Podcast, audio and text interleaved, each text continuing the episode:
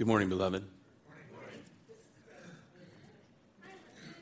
Uh, we'll continue our study in Ecclesiastes this morning. We'll look today at verses 9 through 15. So let me open with reading those. Um, we'll pray and then we'll, we'll uh, go over this together this morning. Verse 9, Ecclesiastes 3. What gain has the worker from his toil? I've seen the business that God has given to the children of man to be busy with. He's made everything beautiful in its time. Also, He's put eternity into man's heart, yet so that he cannot find out what God has done from the beginning to the end. I perceived that there is nothing better for them than to be joyful and to do good as long as they live. Also, that everyone should eat and drink and take pleasure in all his toil. This is God's gift to man.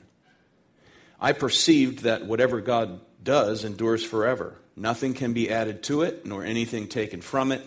God has done it so that people fear before him. That which is already that which is already has been, that which is to be already has been, and God seeks what has been driven away.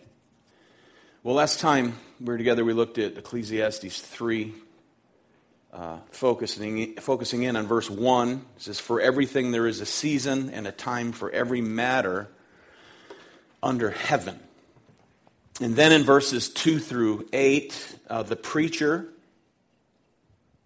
illustrates that fact with a poem about time. There's a time for this, there's a time for that, uh, described by parallelism of thought which is a Hebrew style of poetry, you know, a time to be born, a time to die, a time to plant, a time to pluck, and so on.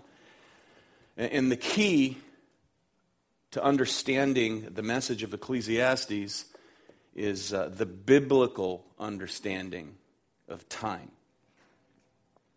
Because in many ancient cultures, uh, they, they, affirmed what's known as a, a cyclical uh, understanding of time, uh, a, view that, a view that says time is a one recurring loop. It has no beginning, has no end. Um, history somehow gets started, somehow, some way, and then it goes through a cycle of events. It ends, it starts again, and it goes through the same sequence over and over again, uh, right into infinity. And if time is cyclical, then we're stuck in a recurring pattern. We have problems greater than time itself. There's no transcendent meaning to anything that happens in life if, if life is, is cyclical. There's no advance, there's no final evaluation of all things or events that take place throughout time. Now, the Holy Scripture, on the other hand, presents a, a, linear, a linear view of time in history. Um, there is a, a, definite beginning to history, which is creation itself. That is the work of God in creation. And then after the work of creation is the work of God's providence. He creates, and then by way of providence, he governs and controls all that he has created. So he brings to pass in time what he ordained before time. And consequently, then all things are, are moving to one, towards one final glorious end where the kingdom of Jesus Christ will be consummated. And as 1 Corinthians 15 tells us, God will be all in all.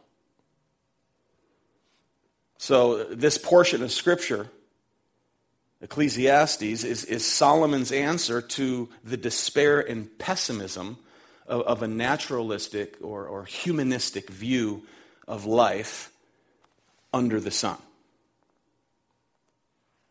And because the Lord has written history as His story, uh, we know there's an appropriate time um, for all events, um, none of which are pointless. Though we don't understand them, there's still meaning and purpose in them um, and through them. And as far as God is concerned, quite simply, uh, there's a time for everything, and though we don't always know what time it is, so to speak, um, that is, times that we cannot make sense of as regards circumstances in our lives. or just looking at the world itself. Though we may not understand the times, our sovereign Lord in heaven, providential ruler over his creation, has created a universe, he's created us, and has created time itself, and has assigned meaning and purpose to all of it. This is the lesson that we learn or must learn um, from the book of Ecclesiastes. Now, some people, as you know, respond to the, that frustration um, by trying to press God out of the equation. They invent their own interpretation of the universe, which, which is, is the very antithesis of wisdom. For what is wisdom? The beginning of wisdom is fear the Lord. So the modern evolutionary view says that everything that's occurred in history has come by way of chance. There's no divine mind behind all things they, they claim. You know, pre existing matter just came to be through whatever mechanism they decide to, to, to say it came, came about or from. So life and order has evolved, it's all by way of chance. And therefore, life itself and the events that happen therein are irrelevant. For they say there is no God. There's no accountability. And they, the Bible says, uh, are the fools of the world. For Psalm 14 says, it's the fool that says in his heart, there is no God. Psalm 92 5, look at that. How great are your works, O Lord! Your thoughts are very deep. The stupid man cannot know. The fool cannot understand this. That though the wicked sprout like grass and all evil, evildoers flourish, they're doomed for destruction forever. But you, O Lord, are on high forever. So, as eternal as the Lord is, so is final destruction and doom, which is hell is as eternal. Their doom and destruction is forever. Now, before the foundation of the world, the one who is on high forever, Lord God Almighty, decreed a plan. He decreed a plan. God, who is the God of wisdom, the God of order, the God of design, had a divine blueprint and it's a blueprint that encompasses everything. And this, of course, involves high and holy thoughts that are beyond um, our finite mind's ability to grasp fully and completely as these things are carried out. So, as God's providence unfolds, um, it, it's unfolding a plan, and that plan was preordained in eternity past. And human beings under that plan, that is, those made in his image, are not, and I repeat, are not pre programmed robots. But instead, they're image bearers of God who think and act and react, whose choices are real. As God's sovereignty in and over them, that is, the people and their thoughts and their acts and reactions, as regards the working out of history. He is sovereign over it all, in it all, and through it all. So that is to say, God determines the what, the where, the when, and the why of all things that take place. As confusing as that may be to our finite fallen minds. So, the, the changing scenes of life, we can be certain, as Solomon is trying to communicate, um, are ordained by God. That's the message of Ecclesiastes 3 1 through 8. We know God's plan. We know His providence. I mean, we don't know, know, the intricacies of it, but we know everything that happens is His plan carried out by way of His providence. And we know this not by reason of experience or, or human reasoning. We know this by way of divine revelation. Amen? That's why we know. That's why we're here this morning. It's divine revelation as, as the scriptures unfold for us. And we accept it on the basis of the authority of God's word. That's what it is to live by faith. In Ephesians 1:11, it is according to the purpose of him who works all things according to the counsel of his will. He works all according to the purpose of his will.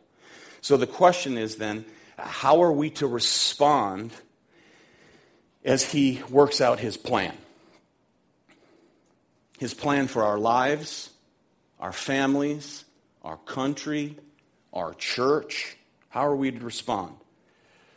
Well, verses 9 through 15 describe how you and I ought to respond to these truths. And that, quite simply, is that we are to submit to his time and his providence. So here now we continue on with verses 1 through 8 in our mind. There's a time for this, there's a time for that, there's a time for every season under the heavenly reign of our sovereign Lord. And then here in verse 9, uh, Qoheleth raises the question what gain has the worker from his toil? That is, what gain or what profit is there in attempting to avoid what he's just spoken about in verses 1 through 8? That's the context. Answer it's futility. it's pointless trying to avoid that which God has ordained. Okay, God has ordained that you're going to age. Running to the uh, dermatologist to get facelift after facelift does not reverse this. as good as you may look. And if you're going to get your face done, make sure that they do your neck. so many people forget.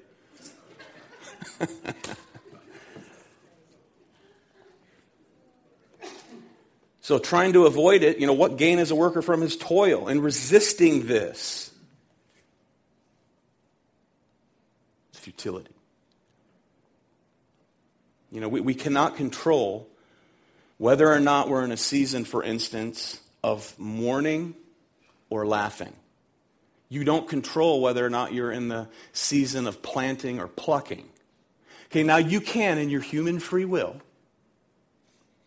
you can plant in the winter if you like, right? And you'll be the fool for doing it because you'll never pluck up a harvest. There'll be no harvest if you plant in winter. God provides those seasons. There's nothing you can do to change it. So don't plant in the winter. Verse 10 I've seen the business that God has given to the children of man to be busy with. So, in other words, you know, trying to resolve uh, these kinds of things in the mind of fallen human beings is travail. It's a difficult task. Solomon says that's a hard business. This is similar to, to language we've already heard in chapter 1. Remember that? Describing a desire to understand this world and all the things in it. Chapter 1, verse 13. I, he says, applied my heart to seek and to search out by wisdom all that is done under heaven. That's where that phrase appears under, remember, under the sun, and then there's the phrase to contrast it under heaven. And there he says, It is an unhappy business that God has given to the children of man to be busy with. Okay, is it fair to say that man has a natural desire to, to control events and seasons of life? Absolutely. And he's trying to do it in, a, in his fallen condition. And, and because of sin, uh, creation's been subjected uh, to vanity. You know, we live on an earth that, that is currently under judgment, and, and, and it groans, the scripture says, with anticipation for the day of the Lord. So, as a result, man, man, attempts then to be his own little God, trying to control what he has no control over.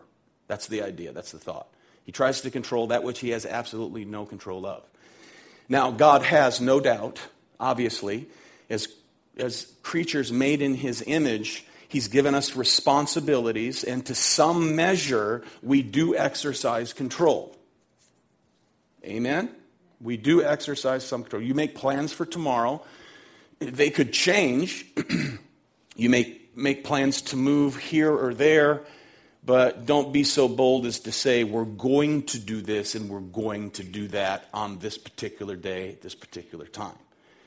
James reminds us in James 4 Come now, you who say, Today or tomorrow we will go into such and such a town and spend a year there and trade and make a profit. That's what we're going to do. Yet you do not know what tomorrow will bring. What is your life? For you are a mist. Language sound familiar? You are a mist that appears for a little time and then vanishes. Instead, you ought to say, if the Lord wills, we will live and do this or that. Amen. If the Lord wills. So the message throughout Scripture is consistent, is it not? We respond by humbly submitting to the providence of Almighty God, that which He provides, that which is His provision. He, he provides uh, uh, relationships, he, he provides what we might call divine appointments as we mingle and meet other people um, throughout life. So uh, we don't need to fight this. We do not want to try to control this because we cannot. You'll have many sleepless nights if you try to control that which you have no control over. If you worry uh, incessantly, if you think about it, most of the things for which we worry oftentimes never come to pass. And you worry yourself into a frenzy, and you get an ulcer, or, or whatever. Now, as far as responsibility goes here, we're not talking about sin and moral responsibility because those are things for which we are always responsible. It's the Christian who's the fool, who in his frustration uh, because of his own sin throws his hands up and just says, I'm justified by faith and I'm not going to engage in trying to fight against my sin. That is stupidity. We're always responsible, are we not? to obey God's word and apply the principles of Scripture to our lives because we can. All the while realizing I cannot control anyone else in this area. You know, one of the gifts of the Spirit is not other people control. You, you, think, now, you have a certain level of control in raising your children. When they get to a certain age, you just no longer have control. Amen? There is a fruit of the Spirit known as self control. Galatians 5. Fruit of the Spirit is love, joy, peace, patience, kindness, goodness, faithfulness, gentleness, and self control. One of the fruits of the Spirit, again, is not other people control. You can't make them believe. You can't sanctify them in the truth. You can preach the truth, herald the truth, counsel with the truth, love according to the truth, but you do not control, you cannot control how they respond to it. You can only control how you respond to it. Okay, so those are things we are responsible for, according, once again, to, to, to the Word of God. We can control ourselves in the midst of events over which we have no control over. So when events come into our lives, we don't have control of that, but what we do have control of is how we respond in midst of that, whatever that is. So Solomon says, What profit is, is it for you to fight against what you can't control? Instead, the principle is, you know, believe in, trust in the plan and providence of God. Verse 11 He has made everything beautiful in its time. Also, he has put eternity into man's heart, yet so that he cannot find out what God has done from the beginning to the end. So he says, everything in its time in its time is a thing of beauty. Man, these texts have really ministered to me over these weeks. I told the guys on Thursday, I'm a big sovereignty of God guy. I'm glad I was never plagued with Arminian theology. And in God's grace, even so, I still find myself troubled over certain things of which I have absolutely no control. Zero. So again, the Word of God has really ministered to me in, in my own personal life, um, having been studying this now for a number of weeks. So he says, everything in its time is a thing of beauty. And that's my point. This is what he's reminding me of. The Holy Spirit's reminding me that, that everything in its time, according to his timing, is a beautiful thing, not my timing. It's a thing, literally, it's a thing of excellence. Beauty here is, is excellence. It's like a master craftsman. He's about to bring beauty out of something, whether it's, uh, it's a blank uh, um, canvas or, or a, a slab of granite.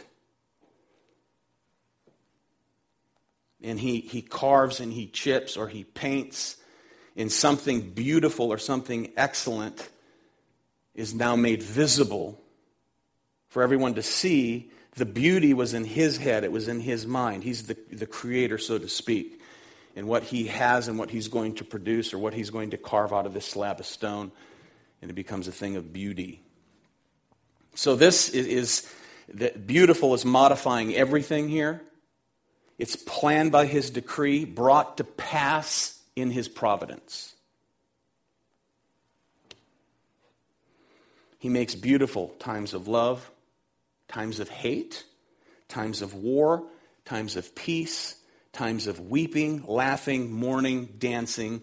In time, they're made a thing of beauty. We, we may not be here to see the manifestation of the beauty, but ultimately, in His presence as believers, for which we are guaranteed, we will see it as the beautiful thing, as the excellent thing that it ultimately is. So, beautiful is something excellent um, as regards its quality, and beautiful in, in form or, or appearance. the same word used to describe Sarah and, and Rachel. The scripture says that they were beautiful, referring to their, their outward form. That's the idea, that's, that's the picture being drawn. So again, a painter or a, sculpt, a sculptor conceives in their mind what they're going to create. We sit, we scratch our heads, and I don't see it. I don't get it. It looks like a blob. And then when he's done or, or she's done, it's a thing of beauty. I have to be politically correct sometimes. He or she. Just joking. we don't have the proper distance to view things, you know. If you, if you do a large painting, you know, I'm an amateur painter, total amateur painter. And I did a painting that's a, like a three by four feet. And up close, it's like, yeah. And if someone says, huh, I says, man, you got to step back. Right? So it's hanging a part of my garage that I turned into a hangout place. And you can see it like from the sidewalk, actually, if the garage door's up. I says, if you step back to the sidewalk, then you can see it. And you're like, oh, now I see it. We don't have distance as regards God's painting or sculpture or whatever. We don't have the distance. It's like the backside of a tapestry, right? We have one of those hanging in the house too.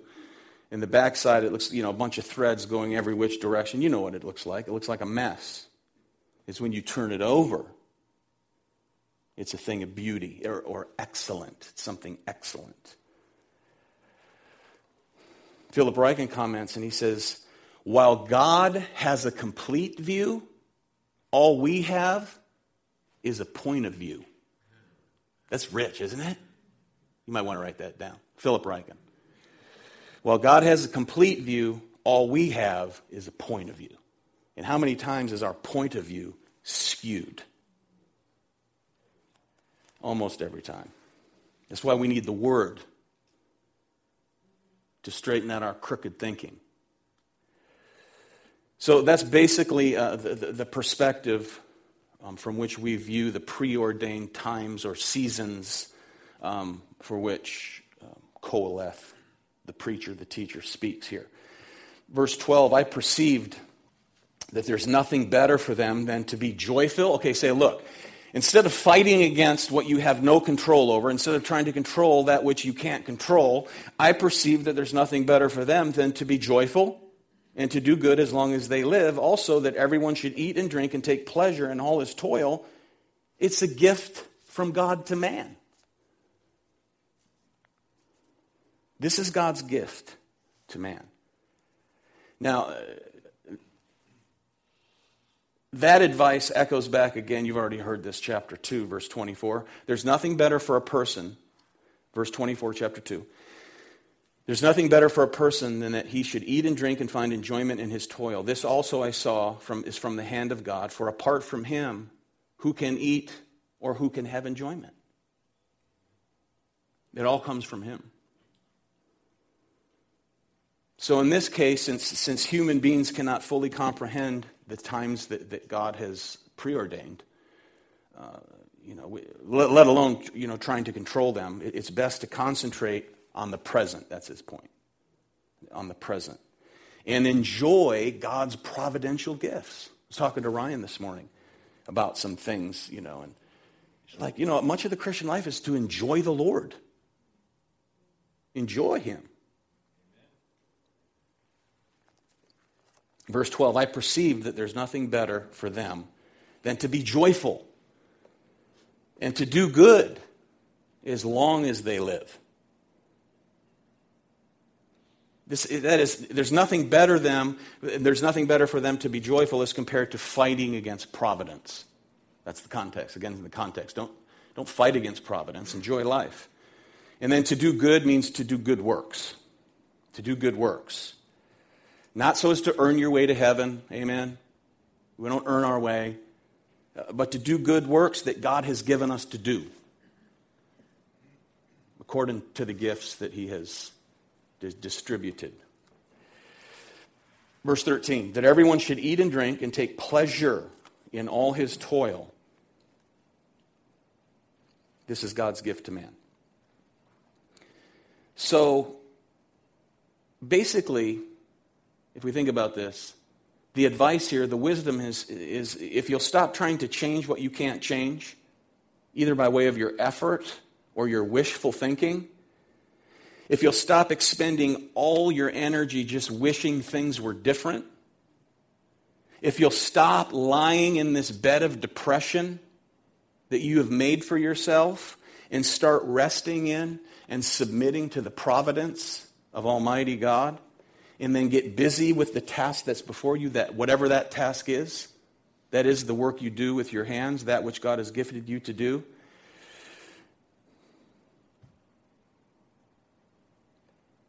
You'll have a lot less stress. You'll be amazed at how much better you feel. I mean, that's really the advice. And then you'll be free to do whatever that is, whatever you're gifted to do with, with all your might whatever gifts God has, has given you.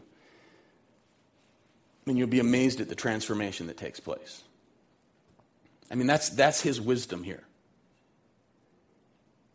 I mean, what do we, in, in Ephesians 2, we are his workmanship. Amen?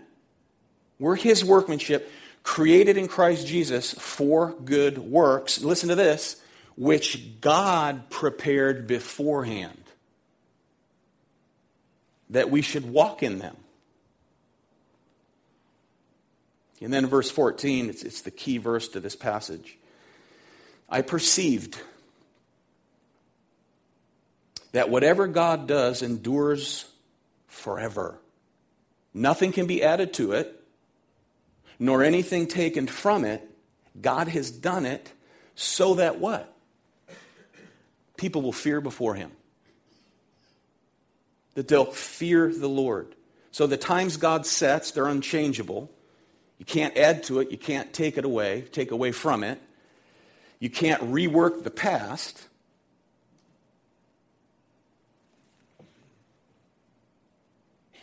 So, no, it endures. God's done it all so that we might stand, here it is, in awe of Him. It's not to be terrified by Him, it's the fear of the Lord is to stand in awe to revere him. He's wise. How many times have you experienced something and you're pulling your hair out? d- during it. And then after that season passes, you look back and says, oh, wow, had that not happened, this, this, and this would not happen. And all you can do is go, wow, Lord, sorry. I repent. You're wise, I'm a fool. Lord, have mercy. It's the prayer I woke up with this morning. Lord, have mercy upon me, a sinner. He's done it all that we might fear him. You know, when we feel the earthquake beneath our feet, I was talking with, this is the discussion we had with the men Thursday.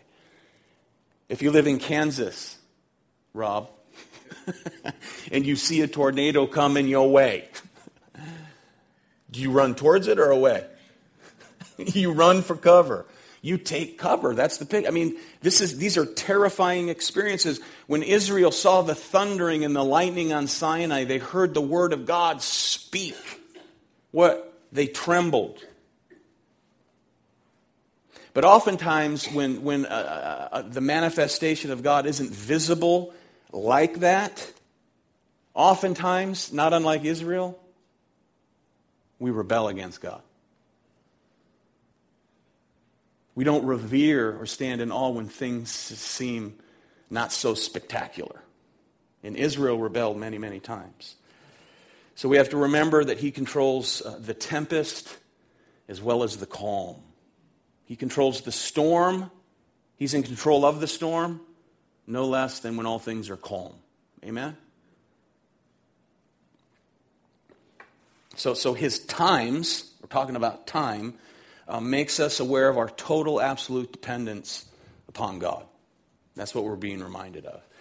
So then we can rejoice in the truth of Romans 8:28. Amen. We know that for those who love God, all things work together for good for those who are called according to his purpose. And because God works all things according to his own purpose, Jesus says in Matthew 6:25, "Therefore I tell you, do not be anxious about your life, what you will eat, what you will drink, nor about your body, what you will put on. Is not life more than food, and the body more than clothing? Look at the birds of the air. They neither sow nor reap nor gather into barns, and yet your heavenly Father feeds them. Are you not of more value than they? We have three bird feeders in our backyard, and it's my responsibility to keep them filled up. And they've been empty for about three days and there's no birds, right? They're smart. They're very smart. And sometimes it looks like a flock of seagulls or a flock of uh, doves back there or sparrows, whatever. And so I filled them up yesterday, and I said to my wife on a couple of occasions, and I said, Word's not out yet. The word's not out amongst the birds that the feeders are full. She goes, Well, just wait till, till dusk. Sure enough, there they were. There they were. God feeds the birds, and in this case, he happens to feed them through my hands, through our seed that we buy at Home Depot. Nevertheless, they're, they're not out there tripping. Even though the sparrow's a bird of anxiety, little paranoid little guy, he knows he's going to eat. God will provide. So that's where Jesus says, you know, are you not of more value than they? Jesus goes on to say, Do not be anxious about tomorrow, for tomorrow will be anxious for itself. Sufficient for the day is its own trouble. So now the preacher, he, re- he reiterates this point one more time. Verse 15. That which is already has been. That which is to be already has been. And God seeks what has been driven away. So the first part of this verse Again, we heard back in chapter 1, verse 9. Okay? Uh, under, there's nothing new under the sun. And that is bringing up again that, that humanistic, naturalistic views of life or experience is vanity, it's empty. So here he provides an answer to the under the sun view that there's a progress. Okay, we see progress as he's writing. There's progress in this life although man may not be able to see it, not able to discern it, there's hope because there's a God who's in control. Absolutely, sovereignly in control. So the difference between chapter 1 and this section is that, that chapter 3, we see it, it credits all things to this sovereign God. It's a view under heaven rather than just under the sun. Again, that contrast. So Qoheleth, the preacher, the teacher, he's, he's helping us make progress in, in understanding um, the universe. Who rules it? So things that are outside of our control need not, they need not cause us despair because we live under heaven, not merely under the sun. Now, the last part of that verse, a little more difficult, where he says that God seeks what has been driven away. Um, it's, a, it's a poetic way of, of talking about that which has already occurred in the past, be it you know, good, bad, or indifferent. Some will interpret it like this that God is going to call the past into account. In other words, he will bring every deed into judgment. And we do see that written just like that in chapter 12. He will bring every deed into judgment. That's absolutely, true. Others interpret this because the language uh, is, is so positive. It suggests, they say, that God is looking to redeem the past, not simply judge, not simply to render judgment, which he will do. Both are true. But also, he'll redeem the past. In other words, by his grace, and I quote one writer, he will recover what seems from our vantage point to be lost forever. Makes sense in the positive. Because there are a lot of things that seem lost forever while we dwell here. And here, he will redeem it. We'll, we'll see the redeeming value of it. And again, Ryken says this the same God who put eternity into our hearts will make everything beautiful, including things past that now seem lost or broken, all in his good time. End quote.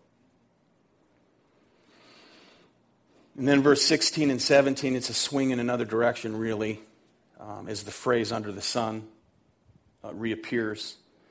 I was going to go into this. We're almost out of time, so I'll stop. Okay, so we're done this morning. This is a time to be done.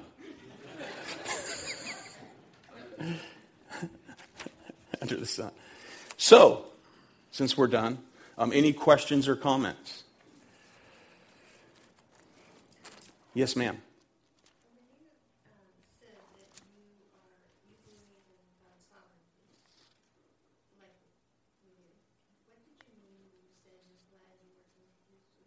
Arminian theology?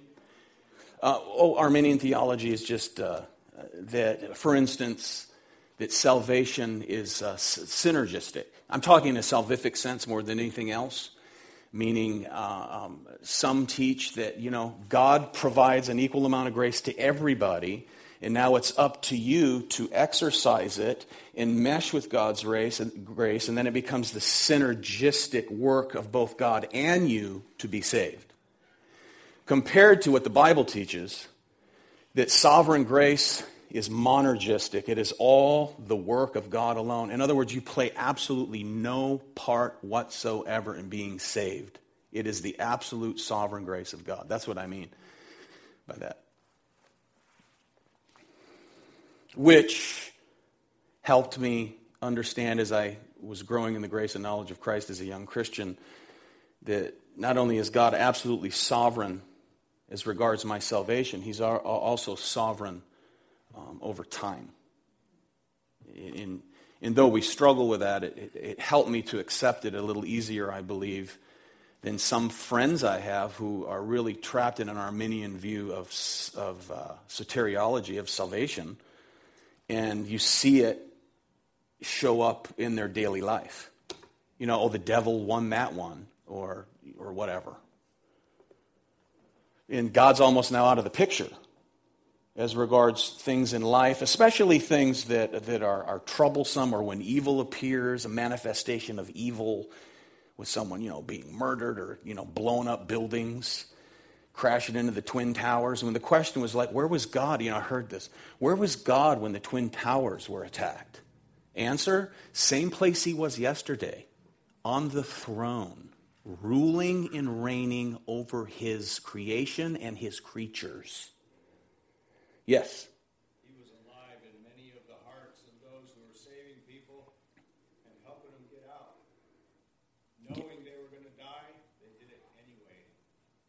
Yeah, absolutely. Yeah, and you know, God's uh, gracious goodness, kindness, love, and mercy was, was shown through, through many of his servants um, who were in Christ and other image bearers who weren't even in Christ because God is the one who's sovereign. That's, does that answer your question? Okay. Anybody else? Um, more and more like a statement. Um, he also provides uh, chastisement for those of us who need it. Can I get an amen, John? yeah, I, I told, uh, what was, oh, it was in the Wednesday night. Yeah, going off of what you said. We're uh, talking about church discipline. And, uh, you know, church discipline in, in, that if a brother sins against you, you know, don't run to the pastor, don't run to your friend. Go to the one who sinned against you and, and you know, lovingly confront them or the issue. If they don't repent, take two or three. If they don't repent, then you tell it to the church. If they don't repent, then you cast them out as an unbeliever. That's what we're talking about. What I said was, um, step 1A of church discipline is the conviction of the Holy Spirit. So, in that context, I said, you know, I'm under church discipline every day. Amen? I'm under church discipline every day. In that, because the living God indwells me, He convicts me, He chastens me, because a father who loves his children chastens those that are His. Yeah. He, we'll, we'll, we'll be reminded this morning in the sermon you're in Christ, God actually delights in you.